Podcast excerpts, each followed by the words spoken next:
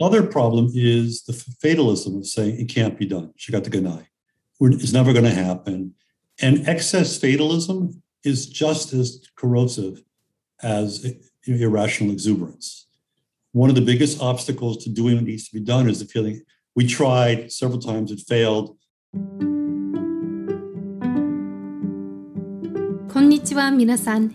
ビジネス Success Japan のポッドキャストへようこそ。Hello everyone and welcome to the Business Success Japan podcast. This is your host, Ludi Buchelman. This podcast is for those who want to develop or strengthen the communication skills, cultural savvy, insights into current trends and conditions, and mindsets that are essential in a Japanese business environment. The helpful, practical suggestions and engaging insights offered here provide listeners with the in depth cultural context needed to achieve their own version of success while collaborating with Japanese counterparts. In today's episode, I'm very excited to share a conversation I had with Richard Katz. Richard has worked for decades as a journalist working on the Japanese economy, and he has written two books on Japan The System That Soured and The Japanese Phoenix. He is now working on a third about how to nurture a new generation of high growth, innovative, small and medium enterprises in Japan. He's published various op eds and essays in publications such as Foreign Affairs, The Financial Times, Toyo Keizai, and the Wall Street Journal Asia. I'm Richard Katz. I'm the New York City correspondent for Weekly Toyo Keizai, which is one of the three leading business magazines in Japan.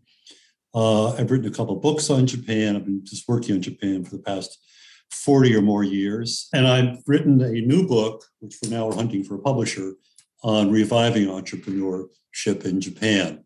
And I say reviving because it was entrepreneurship in the Meiji era and in the post-war World War II era.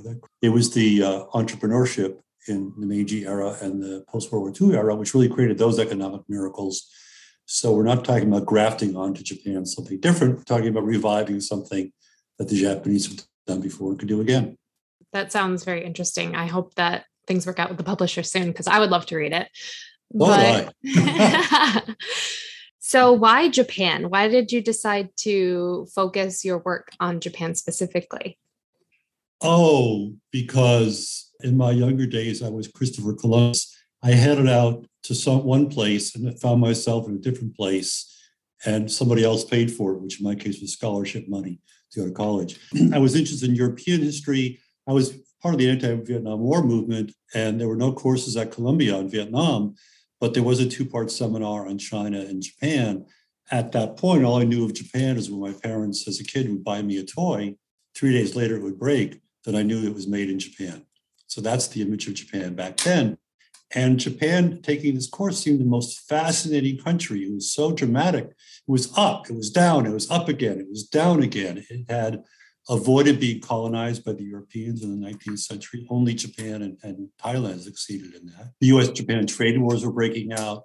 Uh, so there's just all sorts of, you know, tremendous interest on my part in it. And so I got captured and it's sort of like asking, you know, how do you fall in love with your spouse? You have no idea, but there's something very intriguing about that topic or that person. Yeah. And I still find it endlessly fascinating. Yeah, I would hope so. but there's always more to learn or more yes. depth to gain from any country. But yeah, it's also interesting that you pointed out how back in the day, Japan was known for cheap manufacturing, whereas nowadays it's kind of famous for its quality and its attention to detail. So it's interesting to see how things have changed. Yes.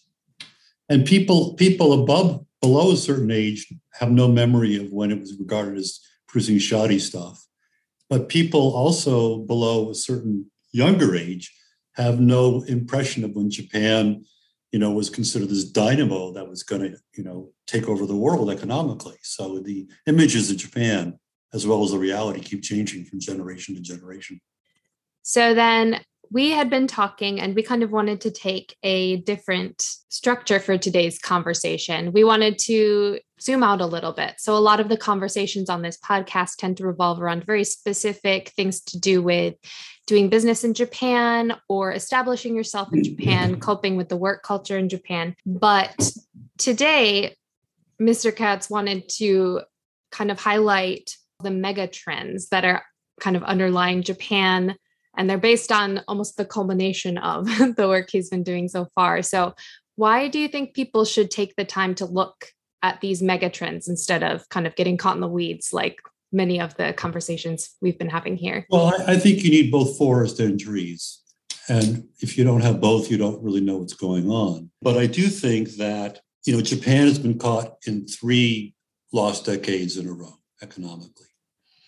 And it's really a tragedy because it would not have to make that much change in order to thrive again. But so far, mainly because of the political situation and lack of leadership, it has, it has failed uh, to do so. Uh, the problems, in my view, are eminently solvable. And the question is what's the likelihood of them occurring? What would have to occur? In my view, in, in every country that grows, you have entrepreneurship is one of the key ingredients. You know, you it's it's often companies as they get older and older sort of get set in their ways as with as do people. And in vibrant countries, you have uh, companies replacing each other. So, for example, you look at the top couple dozen electronics hardwares in the United States. A third of them didn't even exist a couple decades ago.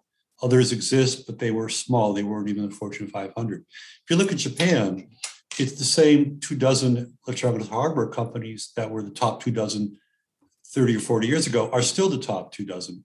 And yet they've all lost sales. The top 10, every single one of them has lost sales in the last 15 years.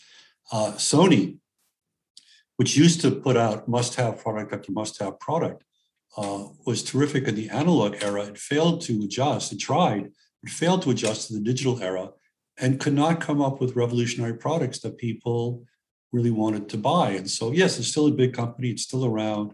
This is typical of what happens to so called elephants, these decades old giant firms. Uh, you know, General Motors is still around, but it's not set the trend in automaking. IBM is still around, but does not set the trend in computers. Sony, again, the same, the same thing. So if Japan is to revive overall, part of the recipe has got to be a revival of entrepreneurship where new companies, new challengers can replace some of the old, older, once superb firms that have grown kind of stale. And so, well, if you look at the top, what's going on in terms of top politics, elite business thinking, there seems to be a lot of stasis. There doesn't seem to be a lot of motion. But if you look underneath the surface of society, there's a number of these trends which I think are changing things and have the potential, no certainty to be sure, but have the potential of really coming to fruition, reaching critical mass, and therefore helping Japan uh, revive. And that's one of these things. And doing the research for this book, you know, I just learned all kinds of stuff. I was like a kid in a candy store. There's just so much interesting stuff going on in Japan, and so many smart people in Japan writing about it that uh, most Japanese, not to mention most Americans, are really unaware of it. Especially if it's your own country, it can be very easy to overlook things that are changing. It's almost the boiling frog situation where you don't really notice what's going on until it's almost too late. Absolutely. Mm-hmm. Absolutely. That's one of the good things about learning about another country is you actually understand your own country a mm-hmm. lot better. Mm-hmm, definitely, especially when it comes to culture, at least in my experience. So let's just dive right into these six megatrends then. I'm really excited for this conversation and learning more about them. The first one I wanted to highlight here was the shift in generational attitudes. So, kind of the difference in ways of thinking between the different generations in Japan. Could you break that down a little bit for us? Sure. You know, people have this image that, you know, Japanese are conformists, Japanese don't want to fight the crowd, they would rather choose security over, say, freedom uh, or, or independence or making their own way. And, and a lot of these are sort of either cultural myths altogether or are products of a certain time and place. And one of the myths is, you know, Japanese, they all want to work for big, prestigious companies. No one wants to take a chance on starting their own company, et cetera, et cetera, et cetera. Now, it's really not true. It's a product of certain circumstances. One interesting thing was I've done this for years, meeting, you know, at, at, in groups, these young um, women career women, you know, Tokyo based or you know Osaka based, and I asked them, in terms of your hopes and dreams, ambitions, frustrations, are you more like your grandmother, or more like your counterpart in New York City? And they all say, "Oh, my counterpart in New York City." And so there is this general change, and culture is sort of, you know, how culture manifests itself in behavior really does change from generation to generation. So one of those guys I was talking to, he runs a private equity firm, was saying, you know, in my grandparents' generation, just after World War II, you know, they had a, they went to school without shoes, many of them. For them, a a secure, permanent job at a company with a decent salary was nirvana. That was great. And my father's generation, it was boring. These now Japan was no longer poor, had reached a certain level of affluence, and they didn't like the job and they were bored with it and they weren't challenged by it. And they were very, very frustrated by it, but yet they felt there was no other choice. This was all they could do. And they were very frustrated people in that way. So now in my generation, not the majority, but people more, more and more of a thin minority are people who are willing to sort of switch jobs. People who are especially the skills in high demand, like people in information technology, will even become consultants, self-employed, and not even have a permanent job, but that's by choice, as opposed to the part-timers who, who have no choice. And so you've gotten generationally at both ends, you've gotten people who've gotten more conservative because the times seem so insecure. But you've gotten a thin and growing slice of people who were saying, yeah, I'm willing to work for a company uh, and switch companies. Uh, uh, one company I know for this, they were hiring a bunch of mid-career people in, in digital marketing because their in-house people didn't have these skills. And there's one guy who'd worked there for several years, and they gave him a, a good salary. And he came to the president, and about a 200 person company said, "This is great. I thank you for. I love working here, and now I'm on to my next job." And Herman said, "Wait, wait a minute. We gave you a chance about money because no, no, no, money's great." He said, "Well, why are you why are you leaving us? He, he, you know, uh, we gave you a chance. We, we, we trained you. We did this." He says, "Yes, and thank you very much. I'm very grateful." He says, "So then, why are you leaving?" He said, "Well, this was a terrific adventure." Now I want my next adventure.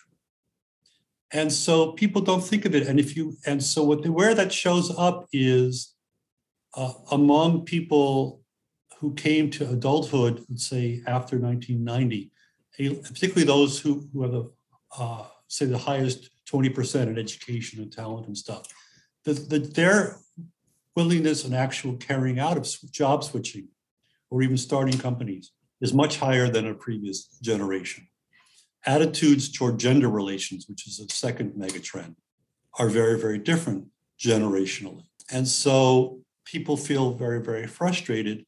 And so companies themselves have had to respond by accepting more mid career hires, particularly in areas where there's a sh- skill shortage. And so I think all sorts of attitudes that people have are, are very different generationally, and that has effects on all kinds of, of parameters of Japanese life. Yeah. And especially from the perspective of Americans, it makes a lot of sense thinking back to World War II. I'm currently reading a book called Embracing Defeat about post World War II Japan and everything that they endured in that time period and just the prolonged economic issues and suffering that, of course, in the States, we had our own hardships during World War II, but we never encountered this prolonged occupation after and the economic prolonged suffering for the population there. So it does make more sense in context looking at maybe to Americans, it might seem like clinging to something that doesn't exist anymore, but it makes more sense when you see how that wasn't really that long ago, that sort of economic situation where having security was the ultimate goal and having mm-hmm. economic security, especially. So, just moving along, because I want to make sure that we can cover everything today. Can you tell us a little bit about the issue of the aging population in Japan? It is a topic that we've covered a couple of times, but would you mind breaking it down a little bit more for us? Sure. Uh, and again, let me do this in the context of, because all, all sorts of ramifications of the aging. It produces stresses in the political system, if you spend the money to support the aged, then you're going to tax the people, working age people, produces all sorts of conflicts. But in the context of economic recovery and entrepreneurship, you know, one of the things to look at is you've got about 600,000 healthy, profitable small and medium companies which are in danger of going bankrupt, not because they're in trouble, but because the owner is 65 or 70 or 75 years old. And their kids, again, part of the generational change, their kids don't want to take over. Whereas in the past, it would be, you know, this is my business, you're going to take over. And it was just given as a matter of course, you would take over. Now the kid doesn't want to take over, uh, male or female. And they have to find a successor. And because of things going on in the banking situation and what's involved in it, it's called a personal guarantee, you know, it's it's hard to find someone who's willing to take on that debt to the bank and guarantee their their house, their firstborn, whatever, if, if, the, if the company fails. Well, these older companies, first of all, there are about 600,000 which are in risk of going under in the next five or 10 years. And it's up to, you know, uh, five or six million jobs that are at risk. And so that's a tremendous drag on the economy. The other thing with the demographics is that if you look at the performance of companies led by an older person, they're they're much they're really inferior to performance of someone who's led by a person in their 40s and 50s. And one reason is again the stability versus choice uh, issue, which is that the person who's older is not thinking about where do I want the company to be in 20 years. He's thinking about how do I make sure the company survives when I pass from the scene, either through death or retirement, so that my 50 employees don't lose their jobs. So the company survives. And he's thinking if I make this big investment and it doesn't work out, what's the risk if I do that? Whereas somebody who's who's younger is thinking, well, one is where do I want the company to be in 20 years? But secondly, what's the risk if I don't make that investment and I fall behind my competitors? It's a different assess, different perception of where the risk is. And I know a case where there was a metallurgical firm, had an older employee. The, he wanted to retire and have his plant manager, was 43 year old, soul, take over. The plant manager said, I'd like to do it, but I can't take on this personal guarantee for all the debt the company owes. That I lose everything if there's, there's a problem? Well, the private equity, Japanese private equity firm bought the firm. They made this 43 year old the CEO. In four years, they tripled their sales, they quadrupled their profits, and the way they did it was they invested a lot of money in mo- new, most modern machinery and in capacity expansion. And all these banks that didn't want to lend to the company without a personal guarantee, which is too risky for the borrower, suddenly they were falling all over themselves to lend to this company because it was a private equity firm that was that had vouched for it. And so it got the finance to be able to do it. And the mindset of the 43 year old was, I say, quite quite different. So what we really need is a is a vehicle, you know, improvements in finance and other things, which allows this generational change in, in ownership. The other side of the coin is that you know a lot of companies people have to retire at age 60. Well, 60 is 60 is the new 50. You know, people aren't as old as they used to be at age 60. They don't want to retire, but they have to retire. And you have this incredible wasted resources, which is all kinds of people who may not be visionaries, but they have experience in how do you, the ABCs of how you manage company. One of the biggest problem of, of new companies is you get people who've got vision, but they really lack managerial skills. And if they could hire these people as consultants and in various ways, that would be a tremendous, tremendous help to these new companies getting off the ground. And it's really a wasted resources of sort of the the younger elderly. So uh, they're not really older; they're just sort of really upper upper middle age. But it, it's a tremendous. The people 60 to 65 retire managers. That's a tremendous waste of resources. So the demographic issue is really a double-edged sword. It, it really hurts in many ways. It, it's it makes the need for reform even greater, but it makes it more difficult to actually implement the reform. And it does create these political fissures, which again make the need for reform more manifest. No, that's fascinating.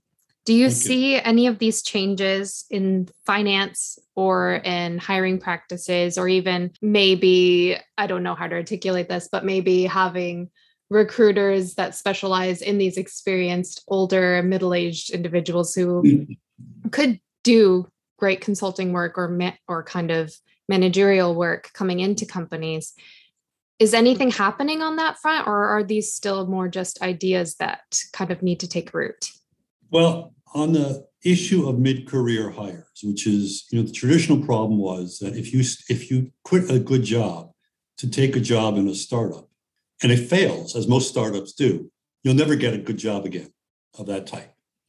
Well, that's changing. And, and, and so mid, the labor market is becoming much more, much more fluid. So that's a good thing.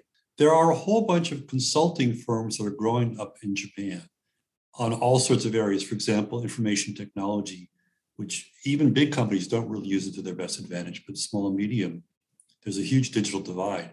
And so it's all sorts of consulting companies. Your question's a good one, and I've not actually looked at it as yet, is whether among these consulting companies there are there are people who say, okay, let's let's take these people who have retired and looking for their second job. And know, so a lot of them start mom and pop shops, but let's let's utilize them. I suspect there are, and it's one of these things that people have not yet really written about. I suspect also it's something getting off the ground. It is not yet a mass thing, but this is one of these under the surface trends that people have not looked at. And the question always is is that just the exception that proves the rule and makes money for those particular companies, but does not turn the, the ship, big ship of Japan around? Or is it the harbinger of a broader trend? And that, that I simply don't, don't know. Mm-hmm. But it's, it's absolutely one of the things to look at. Moving on to another trend, which is issues surrounding gender in Japanese society. Sure. Well, one of the biggest things, you know, you walk into a new Japanese company, and even not so new, but something that say started in the last 10 or 20 years. That was a growth company. And one of the things you find when you walk in, besides sort of the buzz of excitement, which you don't really see at some of these older stodgier companies or people jaded and frustrated, is the, the huge number of women working there and in managerial posts. And the reason is because women, womenomics was a fraud. I mean, it was false advertising. There was a lot of promises made and not kept. Women simply do not get promoted in the same way that men do. And they set quotas. The quota that Shinzo Abe set in 2013 for, I think it was 20% of managers being women, was the same thing that Koizumi had goal he'd set 20 years earlier. And it's not happening. Women, when they do reach, uh, say, the a kacho level of, man, of manager or section head, they're much older than the men were. And, and once you reach a certain age, you're less likely to found a startup. And so what's happened is bright, ambitious women, educated women who are feeling very frustrated are flocking to both foreign companies, but also newer companies where they really have a chance to, to move to the top of, of the ladder. Um, there's a case, uh, there's a, a, a company called Askul, and you know, it started, it was a small four person division of a, of a uh, office supplies company. And people, both men and women, had joined it from larger companies. One guy who's now a manager there was from Itochu, which was much, much bigger. There's another woman who was from a convenience store chain, and she went to it. And they both went to it because they wanted to get on the ground floor of a growing company. But the woman that I'm speaking of felt well, she had an opportunity to climb the managerial ladder that she never would have had at this more traditional company. And what happened was in 1986, Japan promulgated the Equal Opportunity Law, which promised women equal opportunity in employment, including promotion, including whether you're pregnant or not. Uh, but there's no agency in Japan in charge of actually enforcing the law in the way that there's an agency in charge of the financial services agency in charge of making sure that financial services companies, banks and insurers and investment banks follow the law. There isn't, there's nobody. So companies just do not promote women. And despite all the talk of change, there's been very, you know, some change, yes, but but nowhere near what, what was promised or expected. And so these women who had previously gone to these two-year universities where you, so you get your MRS degree, you know, all the skills you need to be a good wife, started flocking to four universities, four-year universities, the expectation of being able to get the jobs. They didn't get the jobs. So here they're very educated. and there's this huge gap between their ambitions and their talent on the one hand, and the ability to realize it, which created a tremendous amount of frustration. It also was one of the things that led women to marry later because they want to get that career in and not get fired or have fewer children when they do get married. Women repeatedly say they'd love to get married at a certain age, say 25, and have two kids. They get married at 29 and have one kid. It's not their first choice, it's what's on the menu of possibilities. And so there's a lot of frustration. And people do find that in these newer companies, they have more of a chance. And I think that is one of the really big societal trends that's going to affect a lot, a lot of things. that I think we're only beginning to see the ramifications of it. We've not yet seen it really in politics, but I think we will. Eventually, gender gaps in voting and all sorts of things. Mm-hmm. But that's yeah, that's a very and also means for the companies. Traditionally, one of the biggest problems in starting a company is being able to get skilled people at all entry level and managerial level and, and scientists, et cetera. And so a lot of these companies are able to hire a lot of these very talented, skilled women because you know they're going to be willing to promote them, other companies won't. And so they really have an opportunity to find people. So the need of women for good jobs and these startups for good people is sort of meshing. And it's one of these trends that people haven't looked at, but it's a, it's a situation that did not exist 20 years ago and open up, opens up possibilities for the broader economy that just simply did not exist 20 years ago. You mentioned that women just get promoted at older ages. Does that have more to do, in your opinion, does that have more to do with the types of jobs that women are hired for in the first place, the track they get funneled into once they're in the company, or what mm. causes that? Because these older, more traditional Japanese companies are kind of notorious for promoting just based on length of service. So, how do women fall behind in a system that, in theory, they're supposed to just be shuffled along based on length of tenure? Well, one is that, you know, I think something like 50%, 57% of women employees, I have to go check, make sure that's accurate, but some are, are non regular employees. So they're not going to have a chance for promotion anyway. And they don't, and they didn't take it because that's what it used to be women who would have jobs, get married, have kids. The kids have grown to a certain age, they go back to work and they and they wanted to take part-time jobs because they also want to raise the kids or after the kids have grown up, you know, they were quite happy to do so. This is a case of what jobs are being are out there, are being offered.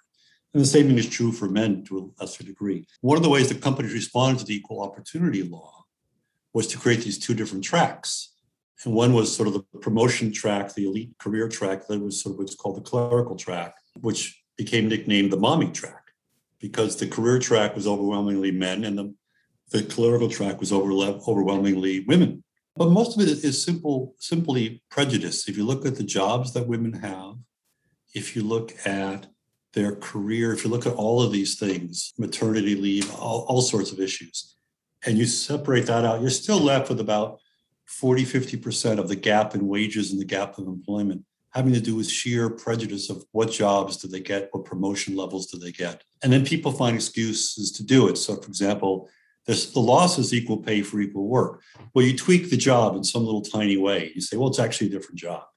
And when you go to court, now there's no, again, no agency enforced with, with no agency mandated to enforce these laws. So the victim has got to sue, whether it be a man or a woman, the victim of pay discrimination or promotion discrimination has got to spend the time and money to sue themselves. And the courts have almost overwhelmingly agreed with the companies. Oh, yeah, it's a different job because you know you do X on a Thursday instead of Wednesday. And there are lawyers who just you know instruct companies how to tweak it so they'll pass muster. I spoke to one lawyer in the rare he always who always represents the employers, and he's only lost one case on this equal pay thing and he said when he did, the, he then the company went back to him and said, "Well, okay, how do we tweak the job now to make a difference? We can now resume." And also, people promote the people that they want to work with, and so a lot of it's very, very subjective. And I mean, Japan is certainly not the only country which this is true, but it is true. Other countries have moved earlier and faster toward changing. Japan is really one of the biggest laggards. Things are changing, but very slowly and far, far behind the rest of the of the rich countries. And it's basically simply prejudice. You know, companies that say we have higher, we promote few women say we, we don't have any qualified women. It's it's it's a big deal. Could spend a whole episode just talking about that. But for now, we'll just move on to the next megatrend, which is globalization. Sure. Now, this is this is really interesting. This is one which was more prominent in terms of its absence in Japan. You know, when I went to Berlin to look at, at some of the newer companies there, one of the things that really shocked me was I remember one company in particular. This is a German company, a Berlin based company. The, the top managers are, are, are Germans. But the staff was from all over Western and Eastern Europe, with a few North Americans thrown in. English was the common language, and which is, I guess, is good for Americans who don't, you know, only speak one language. But it was incredibly cosmopolitan and I realize you you never find that in Japan. Now you you don't find it as much in the U.S. either for you know various reasons. We don't have you know I think 200 miles circle around Hamburg there's like 20 countries, right? Whereas 200 miles around Detroit you got one country, you know, and it's it's not that different. And it makes a difference because people from different countries have different ways of doing things and different ideas. It doesn't necessarily mean that all of their ideas are better but you get a variety of ideas to choose from. You have cross fertilization of ideas. So in Japan, what you lack is executives at companies, employees at companies, that sort of thing. You, you uh, on the other hand, if you look at things like the ratio of trade to GDP, that has really increased in Japan a lot in the last 20 or 30 years. So Japan is much more open to products from foreign countries. You go to an office, and you'll see row after row of say Dell computers. You will see you'll see Windows on machines because you know Japan has not developed its own you know software you know software system for, for PCs because you know NEC is a proprietary system. You see that not enough foreign companies working on Japanese soil out of 196 countries. Japan came in 196th, just behind North Korea in the ratio what's called foreign direct investment, which is companies either, you know, foreign inward foreign direct investment on Japanese soil, which means either, Japanese foreign companies setting up a new plant or store or whatever, or else buying a Japanese company and, and making it better. And countries improve from that. So globalization is a trend that is improving productivity, sharing technology all over the world. And while it's happening to some degree in Japan, it's happening much more slowly, and Japan is at a loss because of it. And again, one of the techniques, uh, and I think there'll be pressure for this, is if you look at software engineers, just regular run of the mill software engineers, Japan has a few hundred thousand fewer engineers, qualified engineers, than its companies actually need by five or six or seven years from now, METI says it's going to be more than a half a million.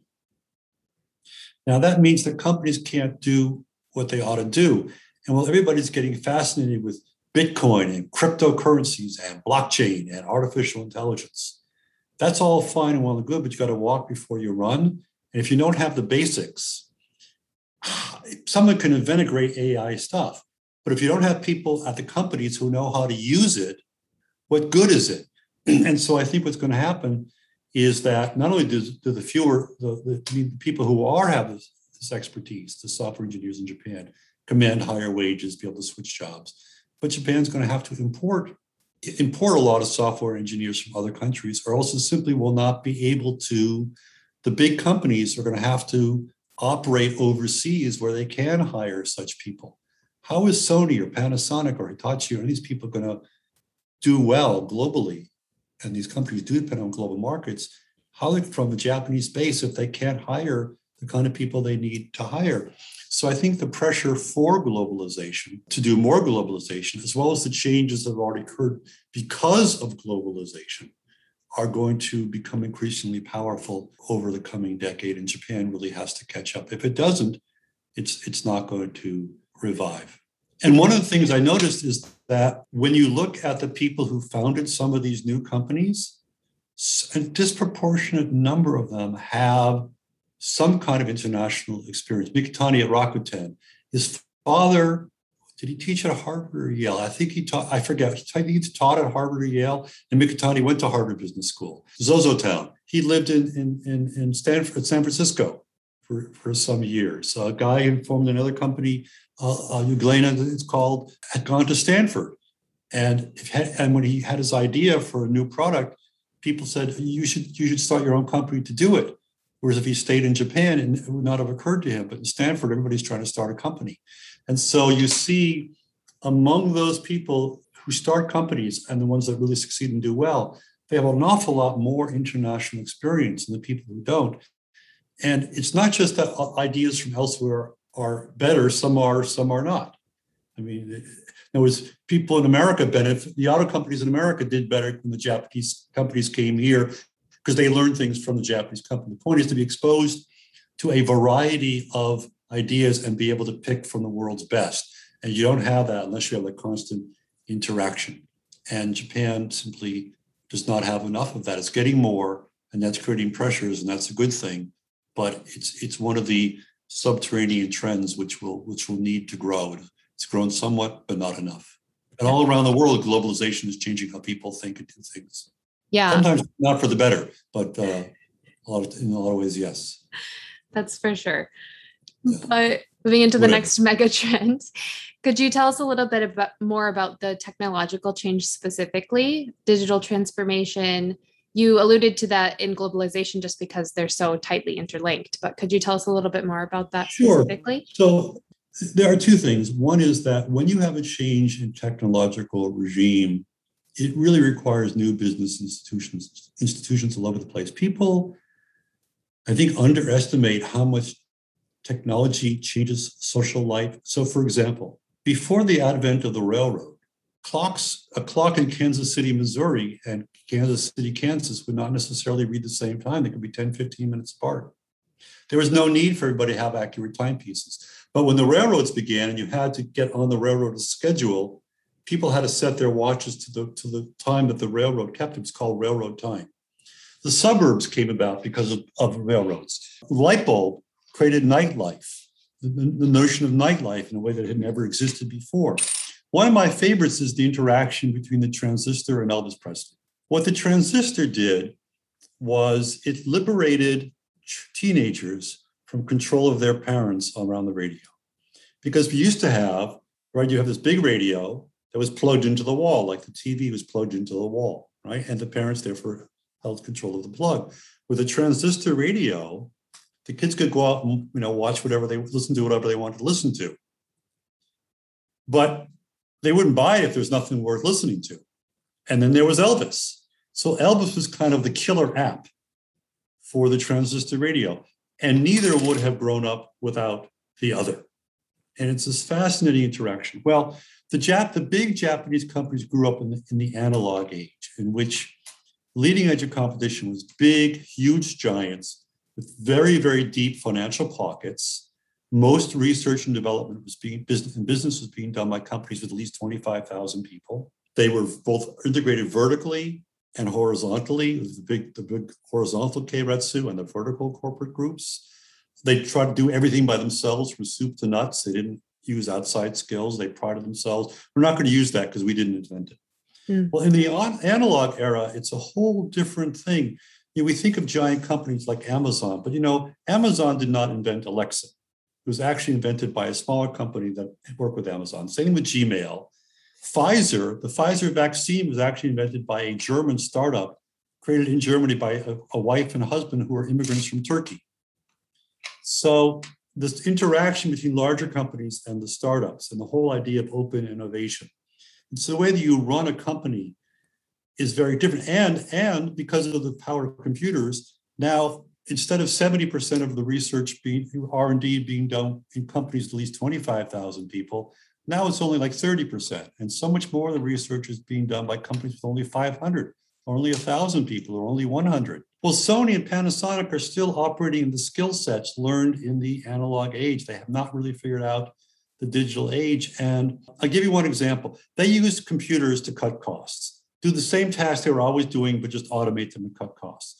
But the whole point about information technology is you can do things you never did before. So one, one of my favorite examples is a fellow, a, a Finnish fellow I met in Japan, who had worked. He's getting his PhD uh, in Japan.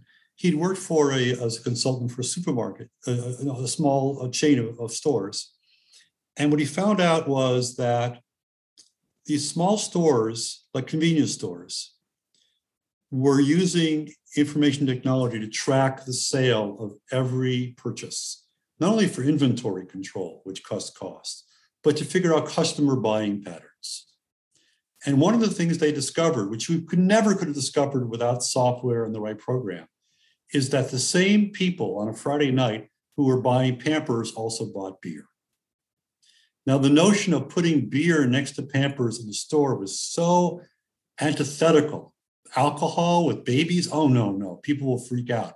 But that, what happened was these parents with newborns had to stay home and take care of the baby. They wanted to plop in you know, a VCR. This is a VCR era story. Plop it and watch a movie on the TV and have some beer. And so they pick up the Pampers, pick up the beer, and they so what they did is now move the Pampers next to the beer and, and sales skyrocketed. Now, the idea of using technology to change what you do in every UPS truck, there is a sensor which checks all kinds of things in terms of heat, stress, metal stress, et cetera, which you do with artificial intelligence.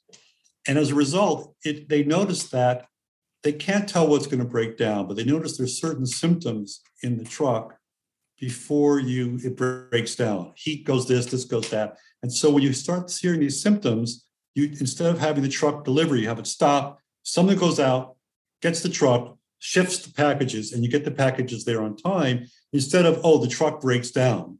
Then we got to send someone out. The packages are late, customers are, are upset, blah, blah, blah.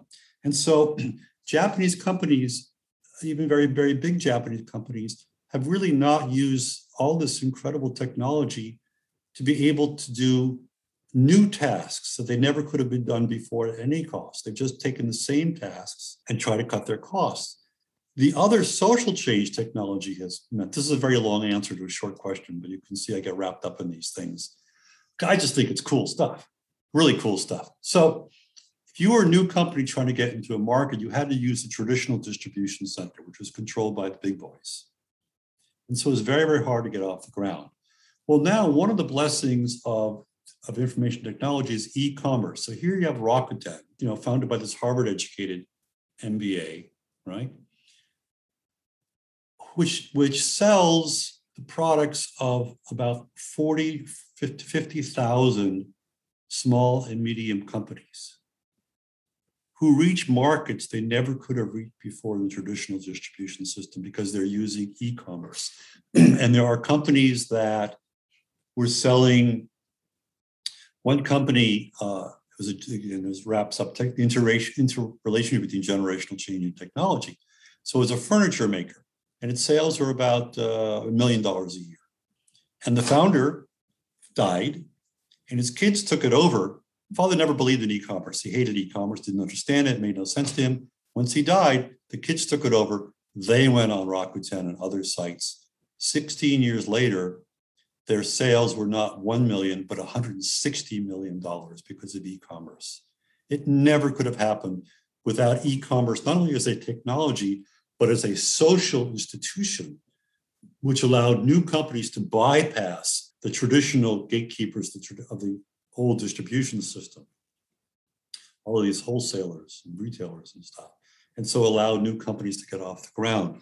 So there are, so technology creates economic changes, it creates social changes, and the companies that do not know how to use it to change the way that they operate are going to fall by the wayside. And one of the things that's allowed is that new companies which have better ideas and use e-commerce are being able to take away market share from some of these older companies that haven't changed their ways. And so the, the, the bargaining power impact, all, all sorts of impacts that, that technology has and so, and as you see that that integrates itself with generation because which generation is much more much more eager to go after these technologies, understands them, grew up with them, it's part of their life. And so these megatrends uh, interact, and that's what makes them very, very powerful. And that leads nicely to the final mega trend, which is entrepreneurship, which has also been an undertone for pretty much all of the other megatrends as well. But could you talk a little bit mm-hmm. about what role you think entrepreneurship will play in sure. shaping Japan's future? Now, these megatrends have impacts outside of entrepreneurship. The reason I got into it is I was to investigate whether internally within Japan there were indigenous trends that would help it become more entrepreneurial like it used to be. If it were simply a matter of grafting onto Japan American practices, it would never work. I'm not a believer that people should, uh, this notion of adopt the American system, the American model. I don't believe in that. In fact, there are lots of parts of the American model that don't work. So I, I think every country needs to learn from all over the place. And one thing Japan has been very good at historically is learning for others and then adapting things to its own purposes. So the mega, these other mega trends, I came to, to realize, oh, there are a number of trends which allow more entrepreneurship. One is the general trend, the general generational trend makes people both more eager and able to try to become an entrepreneur because they want to, but also the labor market has become more fluid. They are less afraid that if they take this job and it fails, they won't be able to get another good job. Is not true of the majority. But you know, in countries that we consider very entrepreneurial, it's maybe 4%, 5% of the adult population which actually creates another a company, and then another several percent who work for them. In Japan, we're talking about 2% rather than 4%. Well, it's twice, it's half the amount, but we're not talking about a very large share of the population. So if you could even increase by 1 or 2% the percentage of adults who are willing to start a company and those who are willing to work for it, you'd have a very, very big, very, very big uh, change. And so the changes in the labor market has made it a more feasible choice. People's desire to do something interesting with their lives and having gone, gone grown up in an affluent society. People from graduate schools, from prestigious schools like Keio, in the past would have gone to government or some big corporation. Now they're thinking about an entrepreneurship. I met a guy who's himself a former entrepreneur and a former uh, funder of entrepreneurs, I named Kotosaka, who teaches at Keio. And he brought in an entrepreneur, Japanese entrepreneur with a contest. That is class of, of 100, they form 20 teams of five each for a business plan. And the entrepreneur said, the company that the people with the best plan, I will fund your project. Well, it ended up he thought three of them were good, and three of them he wanted to fund. And the professor asked at the end of the class, how many people would consider either becoming an entrepreneur or working for one upon graduating. Half the class raised its hand. Now, okay, they're not going to do it. They're not going to do it, most of them, but that's okay. But suppose 5% of them did it or 10% of them did it. Well, that's a big deal. That's a big deal. And if they succeed, that creates a demonstration effect. You get companies that, uh, uh another company I know um, that uh, founded by American and Japanese together. 10 years ago, they couldn't hire enough people. And this year, they get 3,000 applications per year. And a lot of their employees are women, including their, their, their managers, because people want to try something new. Now, it's not only young people, you get people who are, say, in their late 40s, and their kids are grown up, and they have come to work for them from big companies. And you ask them, why do they come? And they said, because I've only got 10 more years or so to finally do something interesting in my career. And I want to build something, I want to create something. There are surveys of MBAs. One person did a survey comparing MBA students in Japan, the United States, France, India on attitudes like, I like to have my own idea and fight against others to make it come true. I'm willing to take a chance to, to do this. Uh, I don't mind being the only person with this idea. I love to create things. I love to see my ideas turn into reality. These sorts of ideas, which are very classic entrepreneurial kinds of mindsets. The MBAs in the United States and Japan were closer to each other in answering these questions than either country was to either France or India. And the idea that there's this big cultural block to entrepreneurship in Japan, no, it's that traditionally the risks of failure, the penalty for failure has been so high. and the rewards for success. If you look at Japan versus Korea and the number of, say, the richest 50 people in Japan and the richest 50 people in Korea, many more of the latter in Korea are actually self made men, mostly men, not women, or a couple. And so in Japan, it's, it's far and few and far between. So the risk reward ratio is very, very different.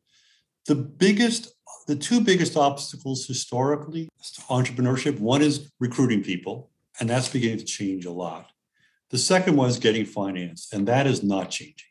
That's a very, very big obstacle. The banks are very just don't want to lend to people with whom they don't have a long relationship.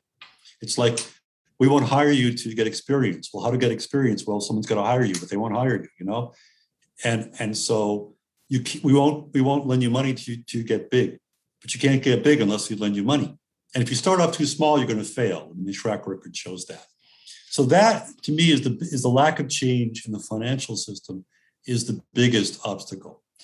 The other issue is managerial skill. You've got all kinds of people who are visionaries, but they don't know anything about how to run a company. One of the highlights of my career was getting to interview Michael Dell. And um, I went down to Austin. Now, this shows the bad side of, of, of uh, globalization is that I, you know, I never had Texas barbecue and uh, I never went to a country western bar in, in Texas or anyplace else for that matter. And they said, "Oh, there's this very famous one on Sixth Street in Congress in, in Austin." I went there. It was a Starbucks. It turned into a Starbucks. So that's the downside. But getting back to Michael Dell, this guy was a visionary. He created this company but he almost lost it. He almost trashed it three times because he didn't know how to manage. He knew strategy, but he didn't know managerial nuts and bolts. He hired an MBA from Harvard who had been worked at a 500 Fortune 500 company. Nobody knows his name. Nobody hears about him, but he made him chief of operating officer. This guy had no vision, but he knew how to manage. He said it took the both of us to make this company a success. I never could have done it by myself. Okay. So here you have all these people with vision who want to start companies. and what they end up doing is that they hire as managers people who have some experience in a larger company, who've been there at least seven or eight or 10 years, have gotten to the level of, say, at least Kacho. So they know something about how the business runs, they know something how to manage people, and they come. And so more of these Kachos, they hit, they, they go there and they say, okay, they will be willing to be hired. They're going to go and they'll teach the visionary how to actually manage the company. And in one case, it's a, it's a uh, called Raksul. It's, it's an entrepreneurial company. And uh, the guy who founded it at his age 23. He had no experience in a big company. And he had this tremendous turnover. 40% of his people would leave every year. He didn't know how to solve it. So he said, I hired some veterans who were smarter than me. I said, You mean guys in their 50s? He goes, Oh, no, no, guys in their 30s. And they within one year they turned it around. And the problem was that the people who joined his company did not join his company because it paid the most. They joined it because of its mission, how it was going to change Japan. It was it was they were doing something bigger than themselves, and a company that was bigger than itself. And he was not sort of encouraging them by talking about the mission and what their their job, how their job related to the mission. And these people came there and they did it. Now that works with with the type of people he was employing their age level, their attitudes, whatever. And the problem, let's say, on the side of women is so if you don't get to become, instead of become a kacho at age 30, you don't get it until you're 38. You're, you're not only much less likely to start your own company, you're also less likely to leave that company and then get hired by somebody else. So a lot of people, women are leaving earlier because then they can have these opportunities. So you have more people who'd like to become entrepreneurs if they if they thought were realistic you have more entrepreneurs who are showing success than ever before. Hardly enough, a, a, you know, a drop in the ocean compared to what Japan could have, but still more. They're becoming more popular in the press. People are mostly thinking about Silicon Valley types, but there's a very unglamorous type as well that Japan needs. But still, demonstration projects that it can be done are going on. The ability to hire managers, you'll have people who were willing to, to try it out and work for you, e-commerce, which allows you to find markets. So a lot of the traditional obstacles to starting a new company have really been lessened a great deal. The single biggest obstacle that remains is finance. And if you don't get enough finance at the start, you won't start off big enough. And if you don't start off big enough, you're much more likely going to fail. And so finance is really the biggest uh, remaining remaining obstacle. but unless Japan finds a way around that and deals with it, then it's not going to revive entrepreneurship. If it doesn't revive entrepreneurship, the overall economy, I don't think, is going to do an awful lot. Right. So there's a real potential here that's very, very exciting, and uh, Japan has an opportunity, and uh, we'll see if it if it uh, has a potential that didn't exist 10 or 20 or 30 years ago. Mm-hmm. Doesn't mean it will happen. There's certainly no guarantees. If business as usual, it won't succeed, but business as usual is sort of coming apart anyway. So I think the field is opening up. It's easy to see, it's easy for people to fall into the trap of thinking that these changes are inevitable, but there are a lot of structural issues that need to be addressed to make these things or, possible. Or the other other problem is the fatalism of saying it can't be done. shikata ga nai. It's never going to happen. And excess fatalism is just as corrosive as irrational exuberance. One of the biggest obstacles to doing what needs to be done is the feeling we tried several times, it failed. We thought Koizumi was going to do it, he failed. We thought the Democratic Party of Japan was going to do it, they failed. Abe made all his promises, we lost our hearts to him, he didn't do it. and so there's fatalism. And one of the purposes of the book is to show no, Japan has done it before. There are real things happening that make it possible. And it really gets into the level then of, of politics, which is which is lagging behind these these other societal changes. Yeah, either way, thinking about it in terms of, oh, it'll happen anyway, we just have to wait it out, or having that fatalism, you are washing your hands of responsibility when in reality, everybody kind of needs to proactively try to make these changes happen if we want them to actually take root. Absolutely. And part of that process is just having, you know, this kind of discussion. And, and, again, technology, when you think of your podcast, you think of all on LinkedIn, all of these groups with thousands of people who are getting to discuss it with other like-minded people across countries sharing ideas. That's how ideas spread and grow and, and become embedded in society. So there's, there's this, uh, the social media here can play a very positive role, I think. Well, thank you so much for your time today. Was there sure. anything that we kind of skipped over that you wanted to address or anything we forgot to cover? Nah. We could go on for 17 hours, but exactly. I, think I, think we've covered what we need to cover, what your listeners have tolerance for. All right, perfect. Well, um, hopefully we'll get your book soon as well, but I'll at least definitely link up to that article that you wrote about foreign direct investment that actually came up in a previous conversation as well. So I'll be sure to put that as a link in the description, as well as other places you can find Richard Katz and his writing. So thank you so much. Great. Thank you. Hope that you enjoyed today's conversation, and please be sure to check out the links in the description of this episode to learn more about Richard Katz and his writing about Japan, as well as to stay up to date on the book that he's working on now. If you enjoyed today's episode, go ahead and share it with a friend, colleague, or connection on LinkedIn to help spread the perspectives and information shared in the podcast. And please remember to go ahead and subscribe or follow on whatever platform you're using, and also leave a rating and review if you enjoy the podcast. You can also check out the podcast's new Ko-fi page if you want to help keep me well caffeinated and make making content. As always, feel free to email me at businesssuccessjapan at gmail.com if you have any other questions, comments, or suggestions for future episodes or interview topics. I'd love to hear from you directly, so if you'd like to leave a voice message, you can find a link to do that in the description as well. But for now, remember that the more you learn, the more confident you will become as you explore all of the opportunities Japan has to offer you. Until next time, mata kondo.